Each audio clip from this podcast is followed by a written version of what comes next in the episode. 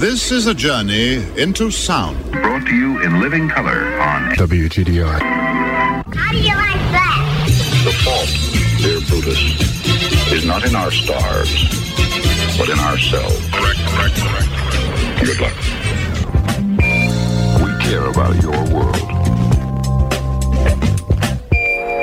Stay tuned.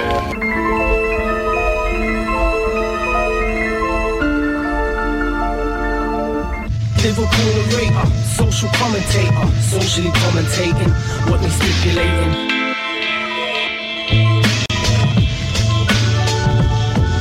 Are you sitting comfortably? Well, put your seatbelts on, cause you're in for a howling ride. Cause I am the narrator, the voice that guides the blind, following up with your ears but your mind, and allow me to take you back on four through time. To explain the significance of things you may think insignificant.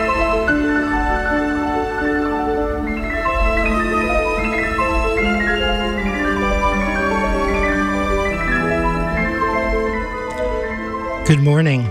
I'm Tony Epstein, and this is the Magical Mystery Tour, a show that seeks out and explores new ideas, new ways of seeing, and new ways of being and relating with each other and in the world around us.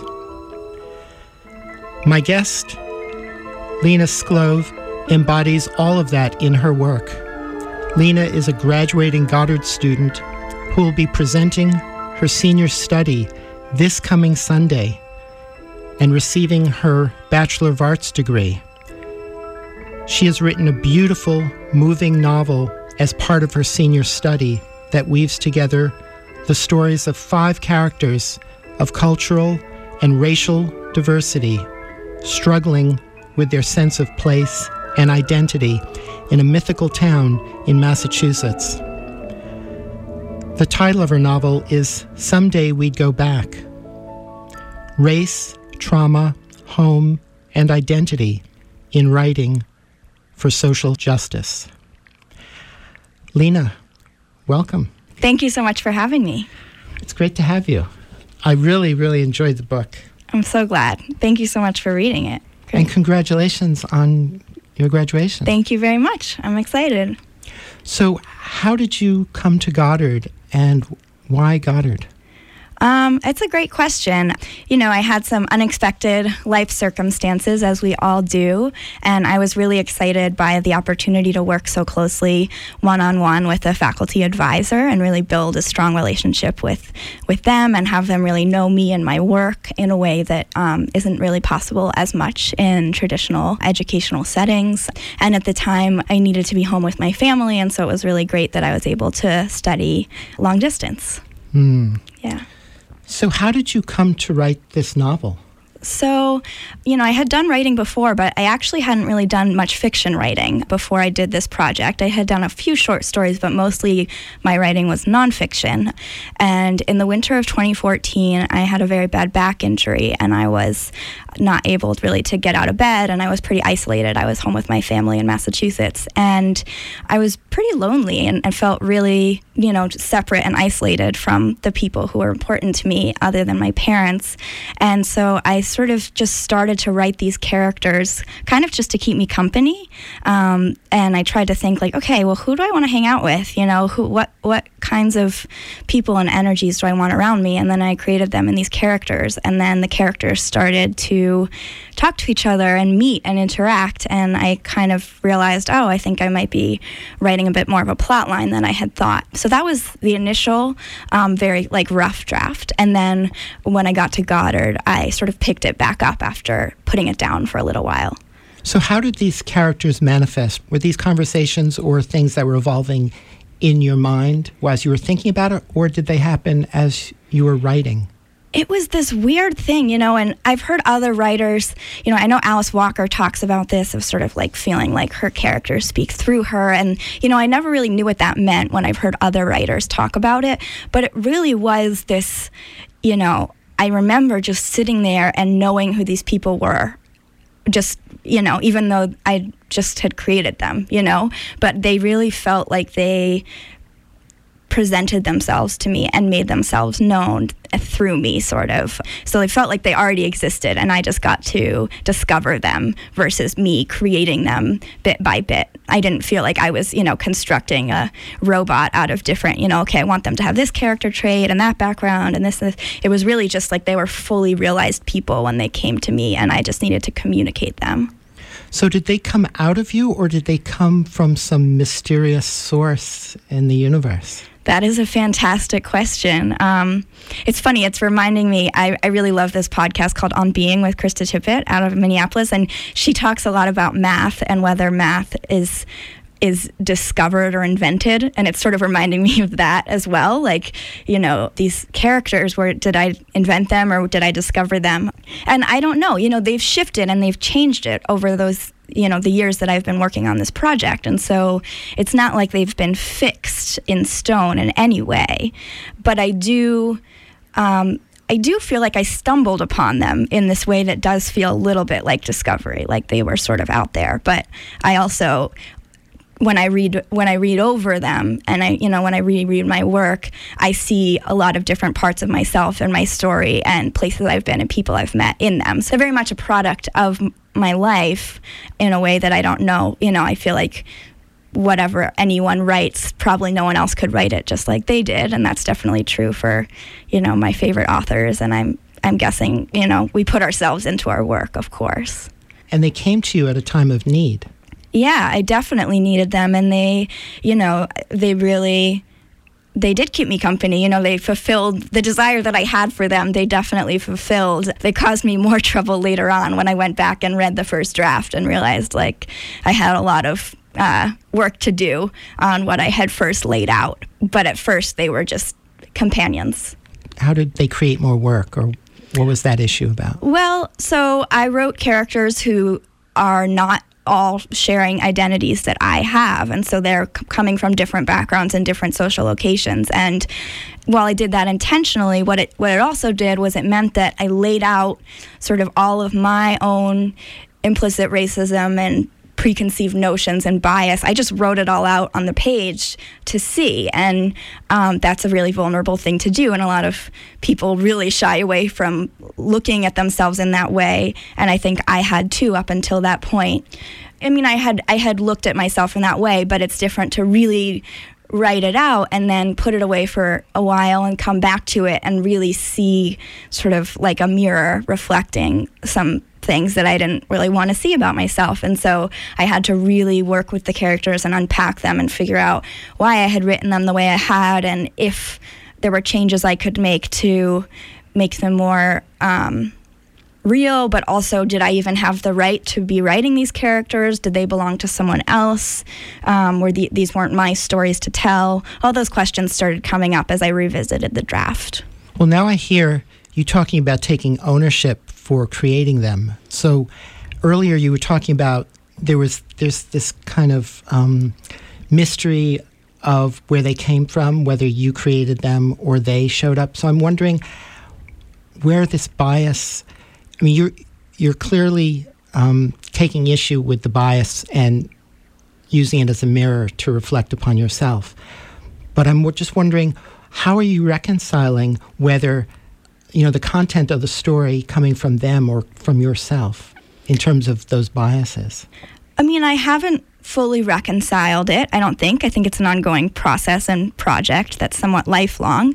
Um, I will say, I mean, I think the bias and is completely mine. And as sort of a privileged white American, there are some, you know, growing up in a racist society, there are ways that I've been socialized to think about cultural language, identity, immigration, a lot of these issues that I'm writing about, um, you know, it, even if I came from a progressive community, which I did, or have radical parents, which I do, it doesn't change the fact that I have been influenced by the society that I was raised in. And therefore, uh, there are implicit biases and uh, stereotypes and things that I think we all carry and are harmed by, um, but oftentimes they're under the surface, and so we don't engage with them. And that was the complication that came for me.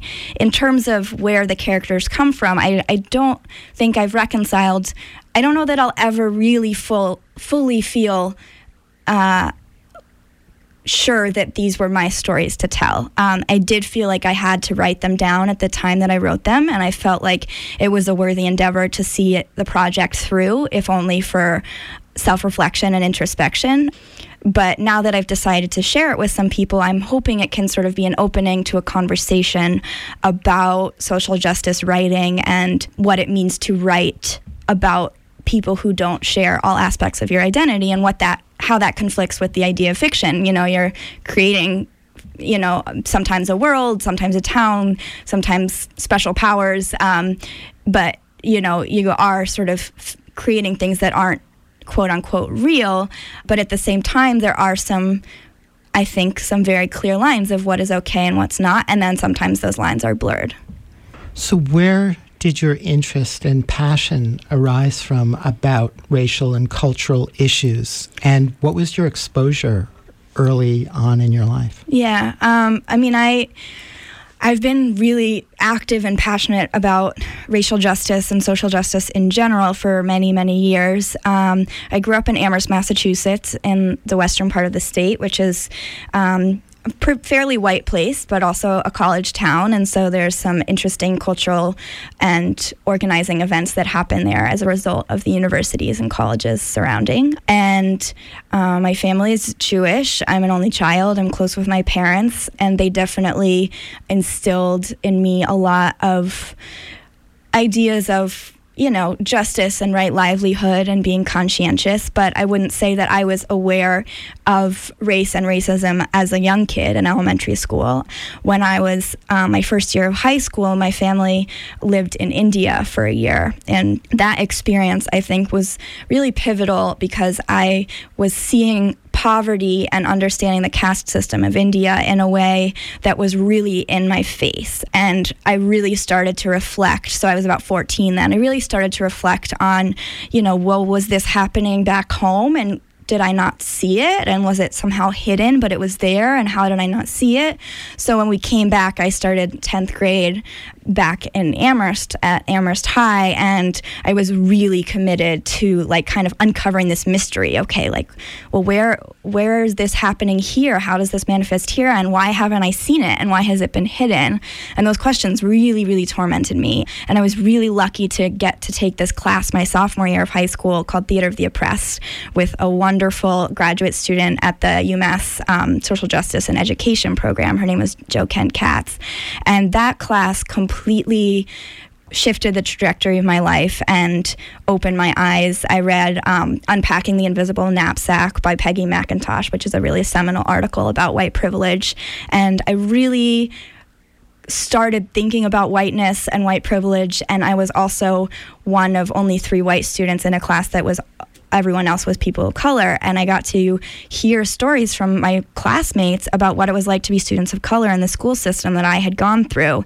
And it was mind boggling to me not only to hear their stories, but just that I hadn't known them up until then and how had it taken that long. Uh, so that really set me on this path that I feel like I've been on ever since. So, how prevalent is racism and this schism between the cultures in our in our nation and and the sense of otherness and and resistance to otherness? Um, it's a great question. I mean, I want to just first acknowledge that I am white, and so anything that I say about racism is not coming, you know, in term. I mean, it's coming from a place of you know I devote a lot of my life and my work to this, but I will never know what it's like to be a person of color in this country. And it's really important to acknowledge that. And that I can't speak for people of color and I can't speak to know their experience. Um, I don't think it's up for debate whether racism is prevalent in our society. It absolutely is. Racism is rampant and horrific, and we don't have to, you know, move an inch to see it or hear it. Um, turn on any radio program TV, news, whatever, look at the presidential election. It's everywhere. It's in schools, it's in prisons, it's in hospitals. it is, you know, the problem that has haunted us since the beginning of colonialism and imperialism and continues today. And so I, you know, I think I think some people are positioned in society in a way that they don't have to reckon necessarily with racial injustice. Um, and I'm specifically talking about privileged white people who don't you know, who eh, benefit from sort of white blindness and thinking that they are the norm and everyone around them is different or weird. But I would say just because people aren't necessarily aware of it doesn't mean it's not there and that it is very, very present and relevant and real and scary for many, many people. And there's a lot of subtle layers and levels to it as well that perhaps many people are not even aware of. Absolutely. And it's good that there's coming to be more awareness and conversation around microaggressions, and that's a term that's being increasingly used on college campuses, and that's sort of making its way into mainstream discourse in terms of the subtle ways that white people, you know, sort of offend and it, you know it's microaggressions but i really find it to be eh, you know once you start looking at these examples and even witnessing it once you sort of open your eyes to it they are aggressive. You know they're small slights that could be you know totally passed up except that they happen over and over again in a day and a lot of white people don't even realize that they're doing it. Can you give some examples Sure. You know, person of color is walking behind a white person on the street and the white person clutches their bag tighter to them. Or white person's in the elevator and a black person's walking towards the elevator and they hit door closed before the person gets to the elevator. Now, whether or not it's happening on a conscious level or an unconscious level, maybe the person's just in a rush and they need to get up faster. Who knows? But that the person of color has to experience this day in and day out this feeling of being a criminal, being dangerous. And this is a particular trope with black and Latino people with the history in this country. That's sort of a dynamic. But, you know, I, again, I am, this comes from you know, talking to people and reading and studying, but it doesn't come from my own personal experience. And so I, I, hesitate to really go into it more than that. But I think that microaggressions are a way, a language of talking about some of the subtleties of racism and sort of starting a dialogue about that while we're also in the news getting some really overt examples of racist violence, um, particularly in relation to the police. So, you know, there's both. There's the slight everyday things that compound and build up and, you know, are completely draining and exhausting. And then there's, you know, there's the really very real threat of violence. Mm. And it's been it's actually been going on for a very long time. Absolutely. The spotlight is being made mainstream now. Correct. Absolutely. And it's being acknowledged more. There's not much justice occurring. No, there's in not. this. I mean, we're still seeing pretty much all police officers getting off without any charges, without any Absolutely. any accountability. Absolutely. And I'm I'm wondering, as someone who cares about these things and thinks about these issues, how, as a society, do you think we need to approach this issue? Um, I mean, that's a huge, a huge question, and I don't know that I am in any way positioned to to answer it. I think the the thing that comes to my mind um, that I've been thinking about a lot is the idea of roles and like what roles need to be filled to make a movement of justice, of Black Lives Matter, of you know nonviolent revolution. Uh, what what what roles do we need? And I really think we sort of need everyone, and it's really a matter of figuring out what where one can best serve and contribute and be a participant, uh, I think, you know, yes, we need lawyers, we need journalists, we need social workers, uh, but we also need artists and we also need poets and we need community organizers. And um, I think when I think about where we need to go, I think we really need to give voice to all the different ways that people participate in movements for social justice. You know, not everyone can show up to a protest with a sign. Some people can, but there are other ways to protest and there are other ways to fight for justice too, and we need them all. I'm really curious where does this protest go and what what effect does it have on the world and because I'm thinking about the people who are perpetrating this kind of racial violence Mm-hmm. and and some of the people are deeply entrenched in it and feel very deeply motivated and it's their it's their truth somehow. And wondering how do we come together with people like that? Because I see the society as something we have to we have to move through this and grow together. That we're not really going to accomplish much if we're a fractured society. Mm-hmm. And I'm wondering how do we bridge those gaps with people like that? How do we communicate with people like that, especially when there's so much anger and rage and out and outrage about these mm-hmm. kind of things? And so there's this tension of divisiveness, increased divisiveness and rage against different factions, and yet there's also this understanding that we have to work this out together. How do we how do we approach that? Um, well, what came to mind when you were asking your question was a lot about storytelling. And I think that was my motivation in continuing this project. And it also, you know, that was the big pivotal moment that shifted for me in that class, Theater of the Oppressed, um, which was, you know, we used the work of Augusto Boal to um, sort of work on social justice issues in a theater context. And in that class, what what really moved me were the stories that I heard from my classmates of what had been going on right before my eyes, my whole growing up, and I hadn't seen it. And you know, yes, there's so much anger and rage, and you know, people talk about compassion and listening compassionately which gets watered down. It, you know, I think the word compassion is important, but it's also it can be weak in the face of what people are having to endure. And I think what stories do is they they humanize the issues in a way. It really, you know, it's a careful line in terms of fetishizing or exotifying, you know, people's cultures and and their histories. But if stories come from a place of real integrity and honesty, I think that they're a really powerful way to communicate how laws and policies and, you know, rampant systemic racial violence and other forms of violence, gendered violence, violence against queer and trans people, all these ways that, you know, we can talk about on an abstract level in the news as much as we want, but when we hear a story and someone says, This was my life experience, it's a lot harder to argue with that than it is to argue with a theory or an idea or a statement. So I really see stories and storytelling, you know, and that's the birth of the hip hop movement, you know, hip hop and rap music over time, spoken word poetry. There are these ways that art and storytelling have been completely enmeshed with protest for a very long time. And I think I see a lot of hope and promise in that marriage. Mm. And where does fiction come into this, creative writing?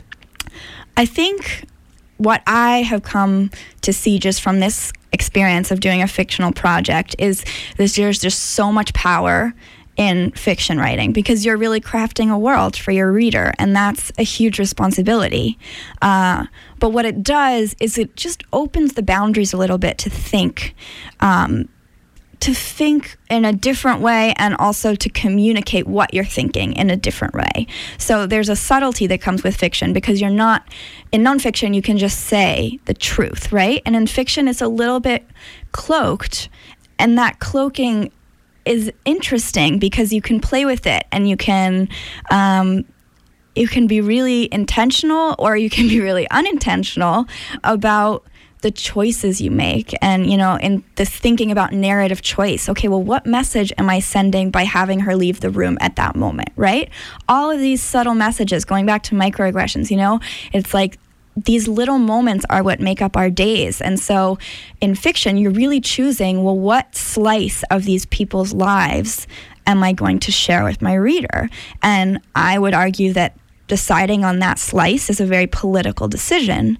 And so I think fiction has a huge place in the movement for social justice. But I, you know, I think it's a big responsibility too. And I, I think we have, as writers, we have the responsibility to really think about the implications of what we're saying because I, I think we are changed by what we read. We're changed, you know, we all have the favorite things we read as kids, we have our favorite authors.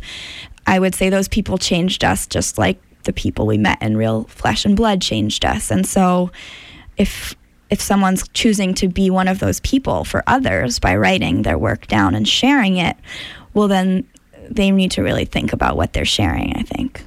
So, what have you learned about yourself through your writing from seeing this evolution of these stories and whatever emerges on the page? I mean, I think what I just keep coming back to is is this sort of humility of just that it's okay not to know and that it's okay, you know, I can only know my experience as we all can only know our own experience and we can try and, you know, grasp with what other people live through, but you know, we can only be in this one body in this moment. And so I think I've I've learned to just ease into the discomfort of knowing that I might say something offensive or I might make a mistake or I might, you know, suggest something really problematic. And I do it all the time and people call me out on it. And that's great. Like, that's how I keep learning.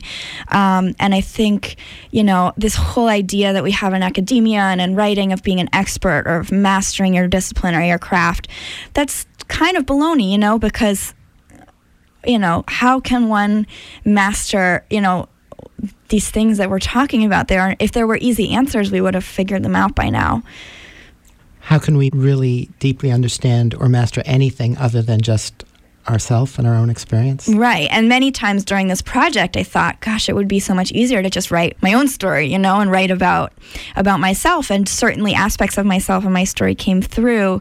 But i i had done a lot of nonfiction writing and i was curious okay well what does this look like you know to challenge myself in this way. And, you know, I think that you know, it's not easy to write about oneself, and autobiography is really challenging in a lot of other ways. Uh, and there's a lot of vulnerability that comes with that. That in fiction, there's sort of a little bit of a, a curtain you can hide behind. Um, but yeah, the the idea of really being humble. You know, I just, I recently moved to a predominantly black Caribbean neighborhood in Brooklyn and have been, you know, really, really wrestling with issues of gentrification and knowing that I should not be living there and that I am causing a lot of problems for people who've lived in this neighborhood for decades. But it also, you know, I have a character in the novel who is of Caribbean descent and you know, I had basically finished this draft when I moved to Brooklyn. And arriving there, I just realized how little I know about Caribbean culture. And, you know, it just reiterated for me what right did I have to tell this man Thomas's story? You know, Thomas is one of my characters. And, you know, I think that ongoing self interrogation, you know, but with kindness, with gentleness, you know, I can easily start beating myself up and that isn't really productive either, right? But, you know, acknowledging like, wow, I, this is not where I come from and that's okay. Like, I don't need to pretend that I grew up here or that I grew up in this culture. I didn't, you know, I can be honest and show up as my true authentic self, but also, you know, show that I really, that I want to not even know. I just want to become acquainted with where other people are coming from and that that's what storytelling allows us to do is sort of enter into other people's realities just for a moment and get a taste uh, but i don't believe we can ever truly you know know what that other existence is like there's this concept of interconnection and interdependence that's that's mm-hmm. becoming much more widely talked about. And it's a double edged sword in some ways. It's a very beautiful thing when we come to realize that with each other, but we're continually having effects on, on people that are potentially negative as well. You talked about how you felt that there was something destructive about you moving into this community in Brooklyn and the issue of gentrification. Um, is there a balance? I'm hearing a bit more guilt in there. I don't think it's guilt. And I mean, I don't want to go into this too much because that would be a whole other conversation about politics of gentrification. And, you know, it's specific to every city, and New York's going through a very specific thing right now. Um, what I will say is that I do think that corporate luxury real estate developers use young, lower earning white recent graduates like myself as a transition point to start shifting the neighborhood in the direction of being able to ultimately take over the homes and build luxury condos. So I'm very aware of that dynamic and of my role in a system that's much, much bigger than me and my individual renting of this room that I'm renting. But I guess that I'm thinking about it in a larger systemic way and how am I implicated? Um, how is my presence here? Participating in this process that is ultimately pushing people out of their homes. So that's sort of all I want to say about that right now. But I do think that being a gentrifier is, it's not about guilt, but it is about self reflection. And I think being really awareness of place and space. What land am I standing on? You know, who who first lived on this land, then who colonized this land, then who was pushed onto this land because they weren't wanted elsewhere, right? So where does land have value? Where you know what gives land value or not is a very, very political question and very connected to our country's racial history. But don't we want to be able to live together and share everything together and be able to come together as a community?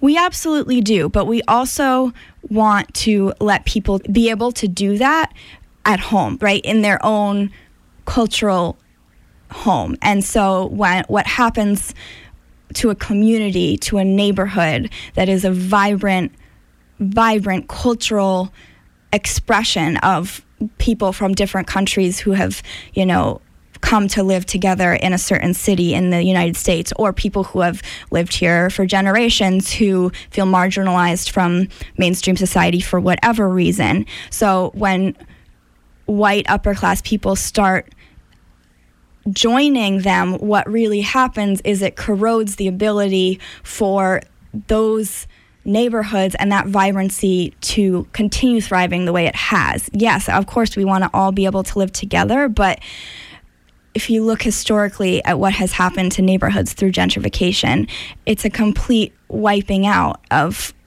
what has been there right? It's not it's not a mixing the way we want to glorify it to be. And that's just the sad truth of what has been happening over decades. So of course you know we we want to be able to cohabitate but also like at whose expense and for whose benefit? Those are the questions i would add to it and who may be sitting behind the scenes waiting to take advantage of. Exactly right. There are there's a lot of money at stake in all this. A lot, a lot of money. So this might be a really good time to delve into the topic of identity and belonging mm-hmm. because that that's another thing that you're very interested in and that we're touching on that right now with, with this issue of communities where people of particular identities can feel like they really belong. Absolutely. Absolutely. Yeah. Uh, you know, I think that this whole project is really sort of about identity and, you know, for myself, how do I identify and how does that limit or expand my options as a writer and as an artist. But I think also, you know, I thought a lot about where are my characters coming from? What are their social identities and social locations? And how does that impact their ability both to move through the world and also to feel at home and to feel a sense of belonging in the world? Mm. Having a safe home base to retreat to if right. necessary. and what what does home look like? You know home is something different for everyone and you know lots of people talk and write about home. And you know there's cliche sayings about home not being house but home is you know your family or your feeling of being in nature. You know it's something different for everyone. But i think that home is a very political thing too. You know, people, you know, have moved all around the world over hundreds of years and so what does connection to land look like? What is colonialism's role in the question and conversation about home? I think there are a lot of directions to go in when talking about home and belonging that are really exciting and interesting to me and that I think are really important. Such as?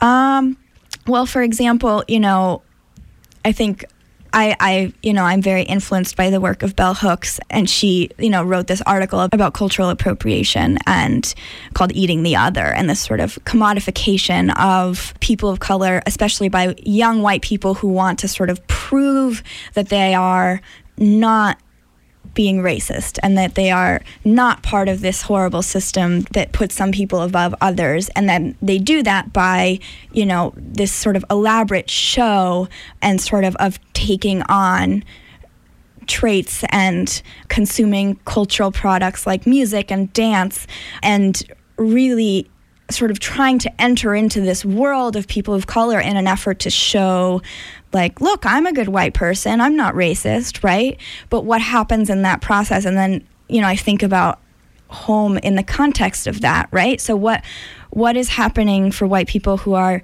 trying to distance themselves from where they came from, from their own roots, right?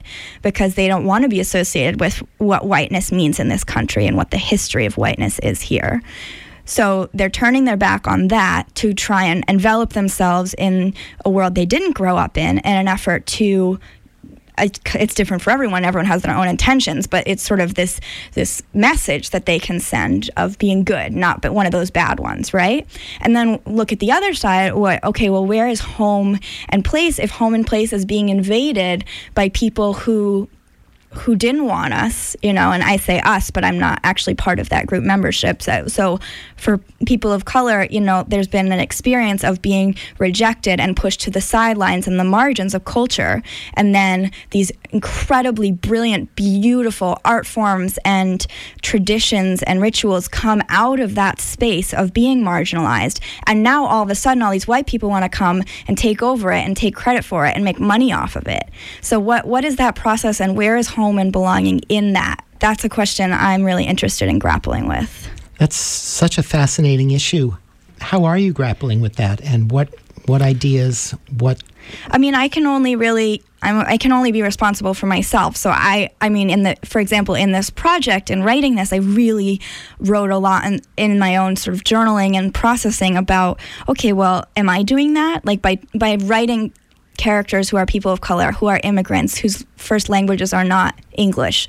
What am I trying to distance myself from whiteness? Am I trying to prove to the world that I am a good white person and that I am not one of those bad ones? And like, look at me, I made a racially diverse cast in my novel, right? So I think all those questions come up and you know that's how i grapple with it is i ask myself those questions and i make it okay for myself to say yes if that's what i need to say you know it's about being honest to oneself if we can't do that then how are we going to be honest to other people but i think writing is a really great way to you know like that mirror that we talked about earlier to really reflect back on okay well what is inside me what don't i really like you know we look in our mirror reflection all the time and see things we don't like about our physical image but we don't always do that as much with our inner world. And I think that that's one of the great gifts of writing is it allows us to do that. One thing I've noticed is that people who tend to be a, a little less secure in their own person and their own identity tend to reflect more on themselves and it tends mm-hmm. to be a little more maybe self-destructive initially because there's this tendency to pick at oneself and to degrade oneself. Mm-hmm. But I look at a lot of people who are very secure in the world who don't reflect at all. Mm-hmm. They're very insulated in a sense. Yeah. And you bring up issues of mental health. How does that play into this? Yeah, I mean, I'm really glad you brought up mental health, and because what I was thinking when you were first asking that question was about the this idea of intersectionality, which more people are talking about now. Um, but you know, we're talking a lot about race and culture and language, but that's not the only thing at play, right? So there's gender, there's sexuality, there's class, there's physical and mental ability, there's all these things at play. And, uh, you know, I think it's very easy for me to go into a mode of being really self-critical and self-destructive. And i think that that intersects with my identity of being a woman and being raised female. And you know, I definitely understand gender to be a continuum and not a binary, but I was, I do identify as female, and I, that's how I was raised. And there are certain implications that being female intersects with being white and also being Jewish and also from a middle class background and from a rural town, right? So all of these things start intersecting. You can't look at one without looking at all of them. And I think they all build up to make me in a position to absolutely be a little bit self destructive and self critical and be more likely to say, oh, it's my fault, I'm bad, than to defend myself and say, no, no, no, no, I'm good. And I think that a lot of the people, if you look closely, a lot of the people who you're describing who have this sense of security walking through the world and might not be self reflecting as much, okay, well, where, where did they grow up? you know, what is their background? What is their gender? What is their sexuality, right? So when you start to unpack these things, there's a little bit of a pattern that starts to develop. And I think that being aware of that and all those different factors at play are you know, like, can I talk about gender oppression and gendered violence and my experience with those things while also acknowledging that I benefit from white privilege, right? Can both be true side by side, that I'm not completely oppressed, but I'm also not completely, you know, scathed free because none of us are. Life is traumatic for everyone, no matter who they are. But you know, when we talk about mental health and trauma, okay, well, what is the trauma of, you know, a horrific car accident? That's obviously a traumatic event. What is the trauma for that person who is walking on the street and sees a white person clutch their bag tighter? Because, and, you know, they don't know. Is it because I'm a person of color? Is it not? Who knows? But, you know, what is the trauma enacted in that moment? And, and then how does that build on all the other billions of moments that happen throughout the day? Mm. In your story, you have a number of characters that are struggling to to assert to to be who they want to be and to pursue what they're wanting to pursue and there are a lot of constraints in in the story for all of them in, mm-hmm. in order to be doing that. Um, there's this young girl whose parents are insisting that she act and be in a certain way, and she hates that and she's rebelling against it. We see a lot of that Mm-hmm. It's part of part of growing up. It seems to be part of the individuation process for everybody. Some parents are much more supportive of what their children want, and some are very controlling. Mm-hmm. How does that fit into into this? To me, that is a traumatic thing to deal with when you grow up and you're not allowed to be who you are. Absolutely, absolutely. And I was actually very recently having an amazing conversation about that feels very relevant to this with a wonderful educator in New York City named Mario Benabe. And we were talking about this idea of code switching, which is a big thing in education, right? This idea that, um, you know, students might, you know, speak in different ways, hold their bodies in different ways, dress in different ways, depending on what space they're in. And it's often a very coded conversation about you know what it's really addressing is students of color who come to school and are asked to speak in a way that they don't speak at home to dress in a way that doesn't reflect how they feel about themselves or how they want to carry themselves in the world right? And so mario and i were talking about code switching and about code switching as a violence as violence being a time when someone is asked to be someone who they're not, to leave where they come from behind, to leave the people they love behind by not allowing them to be their whole selves. And I think that gets right at what you're asking. And I think that sometimes parents enact that violence on their children, absolutely, intentionally or unintentionally. It, you know, it happens. Parents have an idea of how they want their kids to be, and that you know they're not actually all controlling the way they might wish they were. Uh, I think it was also also an interesting exploration for me just because I did have incredibly supportive parents. I did feel very supported and I did feel very encouraged to be who I was, both by my parents and also by my teachers in school. And so, why is that? Why were my teachers supporting me being who I am? What how does that intersect with my my race and my class background, right? But I think that I was interested in exploring in in sort of fiction being a place to explore the unknown. Okay, well what would it be like to have grown up with parents who were forcing me to do activities I didn't want to do or who wanted me to think a way that didn't feel natural to me. Uh, so working on these characters and having a couple characters who dealt with that with their own families was sort of a way of me trying that on, you know, trying that hat on and seeing how it fits in a way of, okay, well, what what would that be like? And how would that have weighed on me in a way that it didn't weigh on me? You know we talk a lot about privilege in very specific you know settings about race and gender and you know some of these other issues. But well what about the privilege of having parents who support you you know coming out as gay or being an artist and not making a lot of money? You know all these ways that you know having that support is really critical and not having that support can be very detrimental. And so you know what is the privilege of having parents who stay married versus getting divorced right? What is the privilege of you know having a, both parents still alive by the time you graduate high school? What, what what are what is at play in family dynamics and in family stories is really interesting to me. And one thing that's that's also very interesting is all those things have um, dual effects. They can have positive and kind of stultifying effects in that people can become very comfortable Mm-hmm. in very secure situations. And it can actually inhibit or provide a lack of stimulus to grow. Absolutely. And I think we all can probably picture examples of that, you know, people we know in, in both of those camps and some, you know, straddle both lines. Yeah, I mean, with discomfort comes great opportunity, right? A lot of Crisis equals opportunity. yeah, and a lot of when you think about the great artists and musicians and actors, you know, like so much suffering is there when you know when their great masterpieces burst. Well, often everything wasn't just going hunky dory right before, right? So, yeah, I mean, we wouldn't wish this suffering on anyone, and yet we're very defined by it. And you know not defined in a way that you know i am what happened to me but defined in that in that moment of opportunity of okay well what am i going to do with this? What am i going to create with this? Um, and that was you know for me what this writing project was was you know like what what am i going to do with this circumstances I have found myself in, right? And for me, it was I'm going to create this world and see what happens in it and see if it, you know, ushers me into a different place in my life, which it did.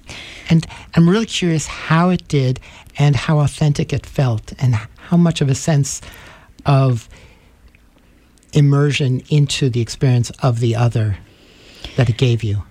Yeah, I mean, well, one thing about this entering the experience of the other, again, I'm thinking a lot about Bell Hooks and this, you know, like, okay, well, what is sort of exoticizing other cultures and what is celebrating them and and being inspired by them and i think that's a really important line to and really also what is truly empathizing with it. Right. And can we, you know, empathy versus sympathy, you know, like can versus compassion, can we really empathize with something we haven't lived through? Um, in terms of authenticity, you know, I don't think I can really say whether it's, you know, I think it's up to a reader and, you know, I think it's up to other people to say whether or not it feels authentic or not. I think to me, what I can speak to is that, you know, the characters feel like real people to me and they feel alive and present and very important to me. That said, do I think that I authentically rendered and represented their stories? Probably not. You know, I don't really know. What I was really meaning is how did it feel for you? Were you did you feel like you could really connect with them and grow and learn something from the experience? Absolutely. I absolutely did. And I definitely felt like I learned a lot from my characters, you know, like in the process of getting to know them by writing them out. I really, you know, I want to know how Sarah's going to connect to Mrs. Schnitzer, how Nina's going to connect to Maria Isabel, but I also want to know, well, okay, how am I going to connect to Nina? How am I going to connect to Sarah? Like, what is my, where do I enter into this? And maybe the reader won't experience that connection, but I'm there, and I don't think it's it's realistic to suggest that the writer can just completely divorce themselves from what they're writing, nor would I really want to. And you talked about this as being an experiment. Um, life is an experiment. And there's kind of a blurring between fiction and real life in that sense, too. Absolutely. Absolutely. And, you know, we're all living in our own little worlds and projecting those worlds onto each other and onto our surroundings. And it causes for a lot of mayhem and chaos because we don't all see eye to eye. But how boring would that be, right? If we did, you know, like, I mean, sure, it's great to agree and it's great to find your tribe of people who think, you know, like mindedly. Hang out in your choir, Right. your safe choir. And that's very comfortable and it's necessary and it allows us to recharge and not burn out and feel at home. You know, we come back to home. You know, a lot of us find home in people who share our values and our politics and our ideals. But, you know, also what's going to push us? What's going to challenge us? What, you know, where, you know, that moment of crisis where the art bursts forth. Well, okay, well, what are the conditions that are going to make that? We can't contrive it. We can't, you know, try and make something bad happen so that something creative will emerge. But we don't have to try. Bad things are going to happen. It's life. That's just what's gonna what's gonna be. And so, what are we going to do with that? Mm-hmm. Yeah, life is a, a mixed bag in itself. It, it it's self-propelling in so many different ways and the complexity of of interrelationships between different characters different narratives because we're all we're all essentially walking narratives aren't we? Absolutely. Absolutely. and those narratives those stories are continually changing and evolving based upon the conversations that we're having with the world around us whether they're in words or just the direct interactions that we're having and that's one of the reasons why I love fiction so much because it it just accelerates the whole process. Mm-hmm. And to me, I, as a writer, do you find fiction to be as powerful and, in a sense, as real as reality? And if so, how? Huh, it's a great question. You know, I haven't really thought about that before. My first instinct is to say no.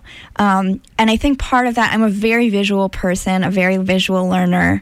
Um, it always helps for me to have a teacher write something on the board and say it versus just say it.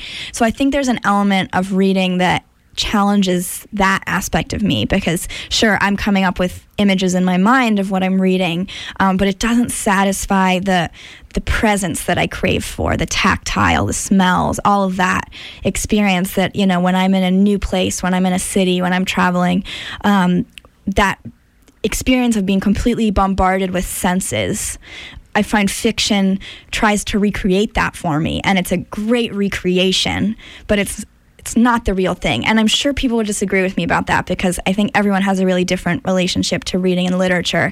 I've always actually really struggled with reading. Reading is hard for me. It doesn't feel always restful or relaxing. It feels like work. I do it and I love it, but um, I think I don't know that it could ever quite measure up to my experience of just walking in the world.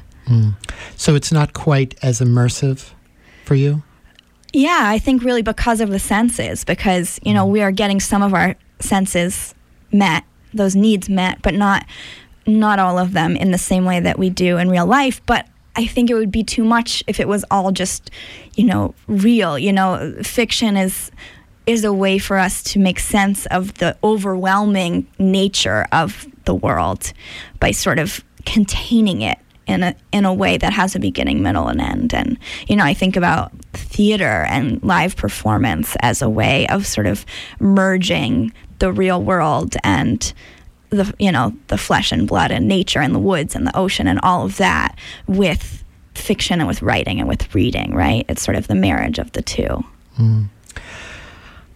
And there's a lot of fascinating uh, information coming through the world of neuroscience where there's a lot more acknowledgement of the power of the imagination that the experience that we have through our senses is really neurological and we actually experience it not out there but in there Right. which is very paradoxical Absolutely, and everything that's being learned now about neuroplasticity and the, the idea that we can actually change change our brains and we can create new neural pathways and you know shift the way we think. Well, going back to your question earlier about how are we going to do this? And me saying that the importance is you know storytelling. Well what does storytelling do? Maybe it creates a new neural pathway. Maybe it actually changes someone's brain who you know grew up in a really racist family and that's all they knew. But then they start hearing these stories and you know or they have experiences or they have the experience. blue. right. And mm-hmm. and their normal is challenged. And you know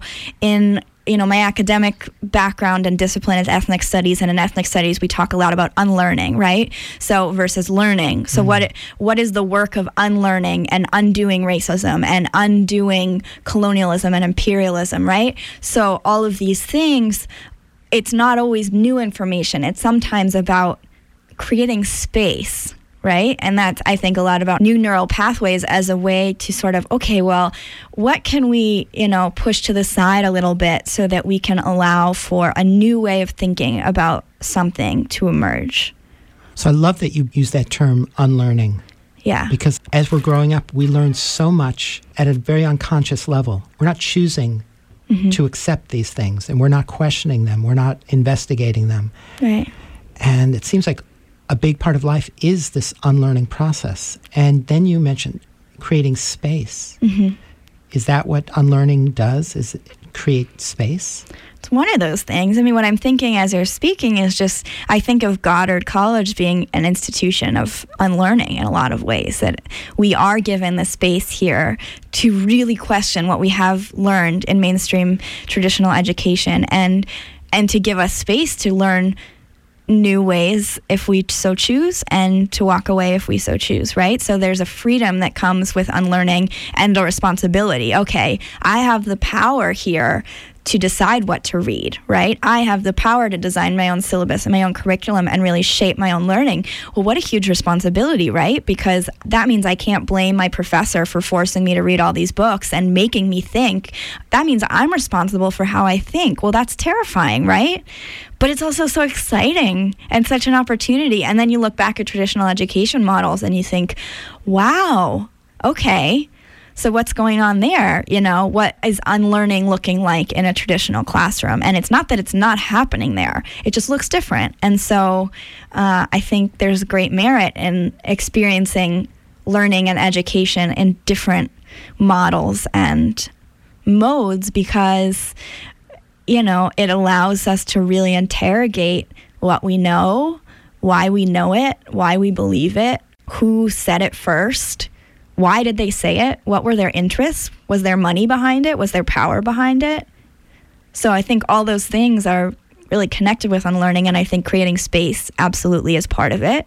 But then I think filling that space is becomes the question. Mm. How are we going to fill that new space that has been created? And if there's a void, what is going to enter into that void? And how do we work with that? Now we're talking about the creative process, aren't we? Yeah. How do we work with that? You're a writer. Creativity is one of the things that fascinates me the most because that's entering to the realm of possibility, mm-hmm. infinite possibility, if we can conceive of that. Yeah. Including changing the world around us. Mm-hmm. Absolutely. And making it the way we want it to be. I mean, we, we have that option if we can conceive of it. Yeah. For many people, it's so difficult to even conceive of being able to create what we really want. It's reminding me, um, John Lewis, who's a great great civil rights activist and has done amazing work his whole life. He talks about, you know, he's he's older now, but he when he reflects on the civil rights movement and he was, you know, in the, in the march from Selma to Montgomery, he was part of the Bloody Sunday. You know, there was a lot of violence there that happened and and he talks about how he really did this exercise of imagining that what they were fighting for had already occurred, that they had already won, right? So Martin Luther King Jr. talked about the beloved community, right? So we, John Lewis imagined that the beloved community was already there, that they had their revolution, that the movement had won. And then that's how he acted in his activism and in his nonviolence, right? Mm. So, and I love that. I love that too. And yeah. I think that when we think about creativity, well, let's get creative about how we think, right? That's mm-hmm. a creative process too. People talk about our lives being a work of art, right? That we're creative in how we decide to spend our time. We're all walking masterpieces. Exactly, right? But I love this idea that we could sort of almost superimpose the world we want on the world we have and then live as if. Mm-hmm. And then what does that look like? And then how does that actually create what we want? Mm. Yeah. Speaking of all that, I'm speaking with Lena Sclove here on the Magical Mystery Tour on WGDR Plainfield and WGDH Hardwick. Time is just flying by. It is. And I'm really loving this conversation. Me too. Me too. So where do we go from here? I, I just, you know, I love that. That one thing that I've been playing with for the last ten years is not only imagining what I want, but actually feeling feeling what it feels like to experiencing what I really want, the mm-hmm. feeling of it. Mm-hmm. That's another really powerful element in that process, I think. Yeah, and in this writing project, you know, I think longing is a big theme that comes up. And so that what do I want? You know, I think all of these characters, you know, early on learning about fiction, you you know, you're told, okay, well, what do your characters want and what do they need, right? Those are big questions you need to be able to answer. Um, but this is even more than want. You know, I think longing is an interesting word, desire is an interesting word. I think that I was really interested to see when I was tempted to give the characters what they wanted and when I was tempted to withhold from them. And I think that those decisions were political also. And I also think that um, those were moments in which I definitely was present with them, right? Because that, that was another moment of power and responsibility. Okay, well, this character wants to go home and what home means to him is returning to the country where he was born, which is not the country in which he grew up. Okay, well, does he go home? And what does it mean if he does go back home? And what does it mean if he doesn't? And what are the implications of that for the reader and for the world? Uh, yeah. And what does that feel like? It's terrifying, um, you know, because I think power is scary to me. And other people's power is scary and my own power is scary. And I think that's something I'm still grappling with. And I think that writing is sort of a safe place for me to have that conversation with myself. But because you can't actually hurt anybody. Oh, but you can. I think you can. Well, who, unless somebody reads it. Who, uh, okay, so yeah, I'm assuming that, you know, if if I died and someone found my manuscript, you know, I'm I'm assuming that paper or electronic files will at some point be seen. Sure, if it's only for myself in my locked journal where I throw the key into the Atlantic, then maybe maybe but you know i don't know i really i do believe in energy and i believe that the intentions we put out into the world do matter. And so while maybe it doesn't hurt anyone you know to write something hateful for example mm. to write hateful language and hateful mm-hmm. speech. Okay well maybe if it's not said out loud is it still hateful? Absolutely. If no one ever reads it you know but that person had that hate within them enough to write it down and then they move through the world from that place of hate well that's very hurtful. It has repercussions. Exactly yes. But are they all negative? Because we all have to grow, we have to learn from things. And Absolutely. what about the notion that people, that not only diversity of culture and diversity of race and di- diversity of experience, but also diversity of the kind of lessons that we can learn in life.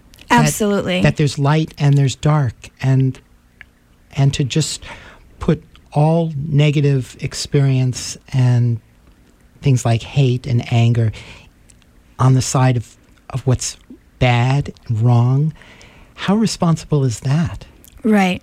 I well, it's a great moment. I really wanted to mention two people who have been really influential in this project. One is my Goddard faculty advisor, um, Micah Garland, who was just wouldn't have gotten this far without her, and she was very much with me every step of the way. And the other is my second reader, Arisa White, who's in the BFA program here at Goddard. And Arisa said something to me last residency back in March that really stuck with me. We were sitting in the cafeteria, and I was talking about some of my anxiety about the project. This was before she had read my manuscript.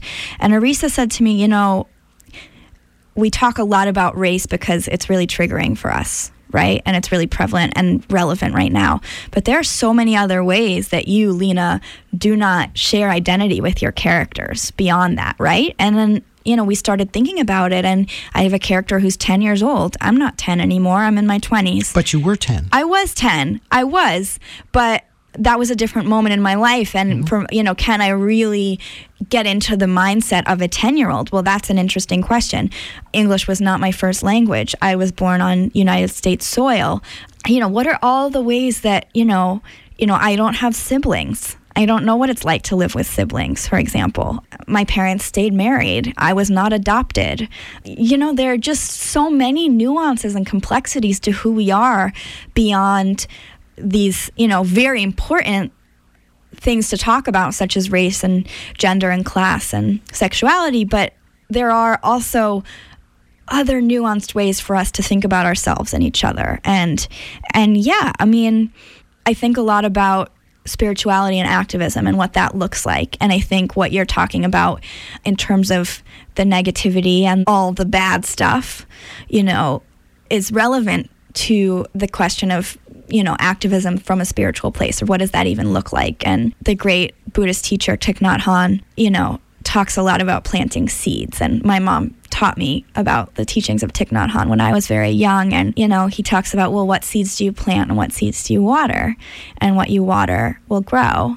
And it's very simple, but it's, I think it's very profound. And I think that, you know, we, we don't want to just be fighting against we want to be fighting for. And i think that's something we're all in the process of trying to articulate is okay we know what we don't want but what do we want? And that connects to to the philosophy of John Lewis of, okay well if we're going to project what we want onto our reality and make it so well, then we better be really sure that we really want what we're projecting. And I don't know that, you know, I think some people really know what it looks like. I don't think I know. I think that it's really hard to, you know, truly, truly imagine things being different. You know, what what would it look like if prisons were abolished? It's it's it's difficult to really think about what that would mean, right? What openings would that have? What complications would there be? You know, what if we didn't have a police presence? What if there were no police and we had just community ac- accountability, right? How do we imagine these radical ideas and really shape them into what we want? I think that conversation is still happening right now. And being able to imagine ourselves even deeper, like to the place of where there is no violence, where people do empathize with each other and Absolutely. They come from a base of a deep sense of spiritual recognition of who they really are from the inside out and recognizing that in each other. Right. In and a way that, that obviates things like police and laws and prisons and then treats people as people who maybe need help. Hmm. yeah. As opposed to punishment. Right. And I think, you know, my dad has influenced me a lot. He writes and talks a lot about ego and ego transcendence. And um, I think that ego is a really important conversation to have in the context of activism and social justice because um, there's a lot of ego in that world, and it's it's it's intense. And I think you know what does nonviolent revolution look like without leaders and superstars? Right? Is it possible? And I think Occupy was playing with that question, Occupy Wall Street. But also, you know, what what power emerges in the context of a social movement? And what do individuals do with that power? And how are other dynamics such as gender oppression and sexual orientation how are those power dynamics also at play in the context of a movement itself? And what responsibility do we have to honor all the complexity that's going on, right? Is it all about just being a perfect all star activist? No, it can't be, right? Because we are not perfect robots walking around. We are human beings. We say the wrong things all the time. I say the wrong things all the time. I do the wrong thing all the time, right? But but I also show up and I think that's what I have chosen to do and that's what I all I can really ask of other people too is like just show up right? Because then we can try and make sense of all this. And we can decide which seeds we want to water. We can decide which seeds we want to water. We can decide what role we want to play, where, where we can be of most service or of most, you know, where we can thrive in a way that's beneficial for everyone. And where we put our energy and attention. Absolutely. I'm so glad you brought up the issue in terms of activism, of resistance, of pushing against what we don't want, mm-hmm. focusing on what we don't want which in a sense when we're doing that aren't we aren't we feeding that i mean i think we need both we have to know what what the issues are the problems are in order to understand what what we want the contrast serves to inform us about what we want hmm. but how long do we stay fighting against what we don't want and when do we need to shift our focus and our energy and attention toward what what we really do want, what is really most important to us. I think what's most important to us is not fighting against what's wrong, because that's just the first step, perhaps. Yeah, I mean, I think it's like everything, it's sort of about balance. And I think about Yes Magazine. I feel really influenced by and grateful for Yes Magazine as an example of a way to acknowledge and bear witness to horrific things in the world because there are, and to spotlight and make space to honor the amazing things that people are doing to continue to live their lives in justice and in peace and in you know where's joy in all this right? Where is gladness and delight and you know fun? Like where is fun right? And and what is a movement without fun? What is a movement without prayer? What is a movement without farmers and gardening and vegetables and earth? And so i think i mean i think yes magazine is sort of a model of walking that line of you know we're not going to pretend everything's perfect we're not going to pretend that violence is not raging all across the world and in terrible ways. But we're also not going to pretend that it's all bad, even though mainstream media would love us to think that the whole world is burning as we speak and everyone is evil. It's just not true. And I don't think it reflects people's personal experiences of community and of relationship building. And I think, you know, if we can start to you know, really support independent media, support Amy Goodman and Democracy Now!, support Yes Magazine, support The Sun, all these publications and media outlets that give voice to people who are not being heard on the megaphones of mainstream media, you know, support your local newspaper, support your local radio station. Like when I think about little things we can do to really amplify all the good that's happening too. And I don't say that to try and, you know, glorify or diminish any of the suffering that's going on. It's just that I don't think that's the whole story. Make use of that horizon of possibility. Uh, right, right. And, you know, we're all in different positions to be able to, to do that in different ways. We all have different perspectives, we have different histories. Right, absolutely. And and those impact how we see the suffering as opportunity. When I grew up, a lot of the stuff that I was reading were horror stories. A good example of it is the Holocaust. Mm-hmm. I have strong memories of reading Jerzy Kosinski, who mm-hmm. wrote, he was a Holocaust survivor, mm-hmm. and it deeply affected him. And he wrote stories of horrible things that people did to each other. But I think people can really grow out of that. Hmm. It's like finding resilience through tragedy. Mm-hmm. That's a powerful um, notion, mm-hmm. how people do that. I've done a lot of interviews in the last year, and almost everybody references the work of Viktor Frankl. Mm-hmm. Everybody is. Yeah, I read him. this as part of my project. I read that. Everybody yeah. is sourcing him.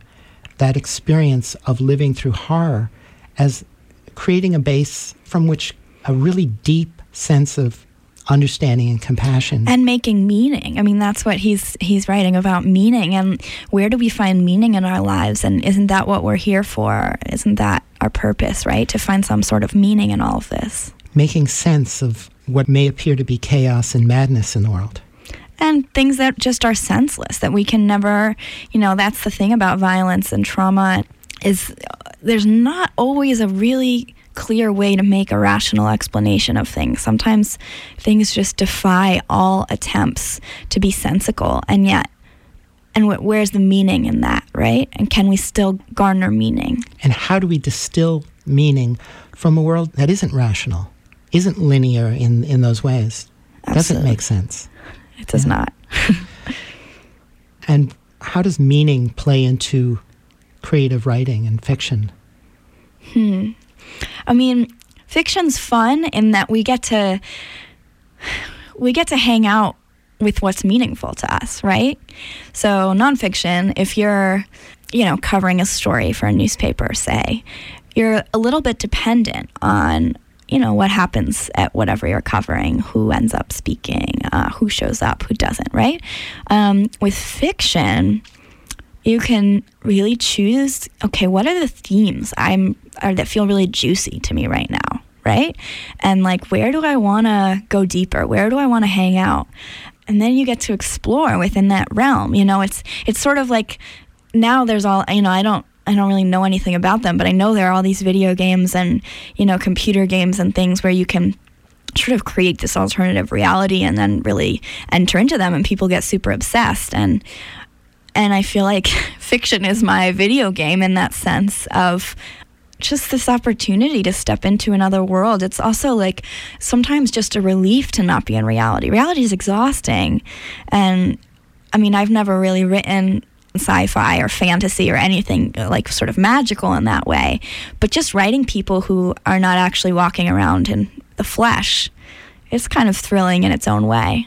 Well, you touch a little bit on magic in your novel. Hmm. There, there are some kind of mysterious connections that occur. Right. Well, I'm fascinated by coincidence and by chance. And, you know, I love the saying, What are the chances? I say it a lot because I, I just, I think it's great to be surprised. I think it's great when things line up and people work out against all odds, right? You know, I was walking in New York City a few days ago, just on the Upper East Side, doing an errand that I needed to do. And I was far from home. I don't live anywhere near there, but I just happened upon a crowd and I'm trying to figure out what everyone's looking at. And it's President Obama driving by in his presidential procession, right? So, what are the chances that I would just stumble upon Mr. Obama in his car, right? So, I mean, he was just driving by waving, but I think that that's fun. And that's the way i find delight and i find joy in all this sort of misery. And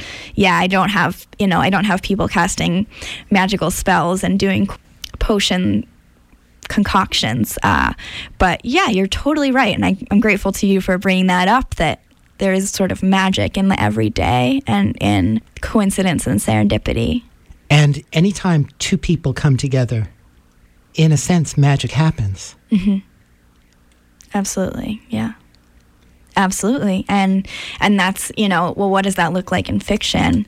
What does it mean to be sort of orchestrating that process of having two characters meet and you're sort of the third, but you're kind of the odd one out because you're not really there. But you get to sort of be the puppeteer and You get to play the power role. yeah. Yeah, which I think is really uncomfortable for me. You know, some people are really natural in that. And um and that's something I really have shied away from for a long time. And you know, I think you know, when I think about leadership, like well what is what does leadership look like? And what is healthy leadership versus corrupt leadership? And and wh- how does that play out in in creative writing? I experience this in myself too, in, in terms of power, that I don't necessarily trust hmm. what might happen, You mean you don't trust the outcome. yourself or just in general you don't trust the outcome? Yeah. I don't trust the outcome because there's so much about ourselves that we don't know mm-hmm. right. and how we respond to things in the moment. Yeah, we are as a species. We really don't like not knowing, do we? We we really prefer to know things. Right. That's a whole nother thing. The that element of wanting to be in control yes. in a world where we can create the illusion of it, but that sense of control really doesn't exist. And that's that's what comes crumbling down with the unlearning process. Um, specifically around you know issues of privilege is you know okay well i thought my family got here by working hard and earning it and that feels very controlled because that means if I work hard and I follow the rules, then everything great will happen to me. But wait, if the system is rigged and that's not really what happened and that's not what's going on, then that means I might not be in control of my own life because just because I follow all the rules and do everything quote unquote right doesn't mean that I'm in control of all the unknown factors that could come barreling out of closet doors, right? Right. I think of why do bad things happen to good people? Right. Things like mm-hmm. that, where it's like throwing a monkey wrench into that notion of order. Right. And I think that that when I have conversations with other white folks about white privilege and trying to sort of grapple with these issues, you know, so much that we talk about is about feelings, right? And feeling bad, feeling guilty, feeling like I'm a bad person, feeling like I did something wrong. And those conversations are really important, I think, for white people to have with one another and to sort of protect people of color from having to listen to all of that being unraveled. But, you know, they are important things for us to unpack. That said, you know, it's more complicated than just feeling bad, right? So, yes, we need to take responsibility for our own implications in the systems we live in. And we need to put a boundary up so that we don't suddenly take responsibility for the entire history of white supremacy across the world, right? So there's there's a balance. Right. We don't want to be Atlas. No. So Where do you see yourself going now? What's next for you? And what are you most interested in? What's most important to you? And what's most enticing? Hmm. Because you're about to graduate. I am, yes. Well, I am about to start a new job.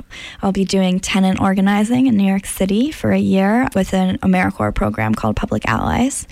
And so I'll be working on issues of tenant harassment and gentrification and displacement and, you know, trying to protect people's rights to stay in their own homes. Um, so I have a ton to learn. I'm new to the city. I'm new to housing work specifically, and I'm really excited by that opportunity and by the exposure I'll get both to community organizing but also to legal work. I'll be collaborating with housing attorneys a lot. And I love teaching. I'm excited about the idea of hopefully getting to be participating in education at some point again in the future. I love psychology. We didn't really get to touch on internal family systems, but that's something that I am really excited about learning more about and really bringing into my life and into my work. So, yeah, I mean, the work continues. It's never over. And I'm so grateful that I was able to finish my education. And I'm excited to see what happens next. Mm. It's been wonderful having you on. Thank you so much. It's been great talking with you. Yeah, likewise. yeah. Thank you. Thanks. So I've been speaking with Lena Sclove. You're graduating this Sunday here yes, at Goddard. Absolutely. And you wrote this beautiful novel. Someday we'd go back. Mm-hmm. Mm. Is this going to get published? Is this something that you intend to put out there or I don't know. I was so focused getting it done and finishing my, my bachelor's degree that I think I need to put it away for a little while and see what feels right to me about how to share it with the world. So I don't know that yet. Stay tuned. Hmm.